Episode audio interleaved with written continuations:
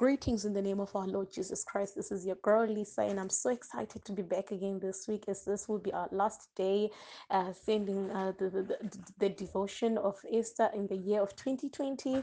And we're obviously going to proceed in 2021. And I'd like to apologize for not sending one last week as I was with family, you know, I was a bit excited, you know, and I wasn't really on social media.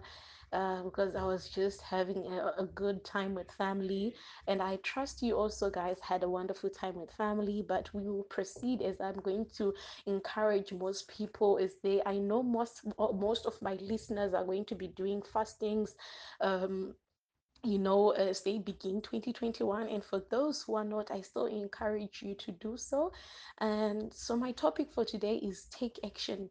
Take action after you fast. You need to take action. You know, just like Esther, we're just going to read from Esther chapter 5, verses 1.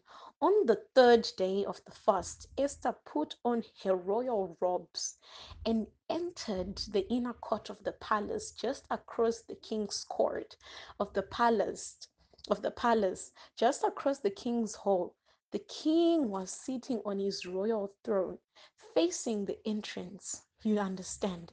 So after she had fasted, she she prepared herself, you know, she took action, prepared herself, and walked right through the king's palace with so much faith and confidence that here I am to take back what is mine. That mountain that was right in front of me has fallen, and here I am to walk through because the mountain is fallen.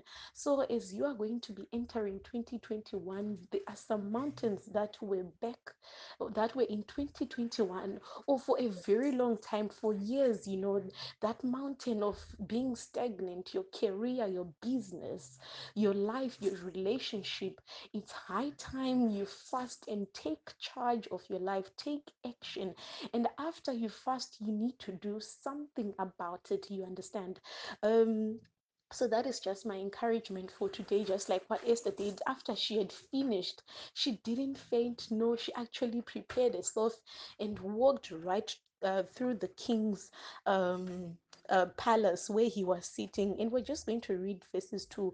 When he saw the queen, eh, uh, when he saw Queen Esther standing there in the inner court, he welcomed her and held and held out the gold scepter to her.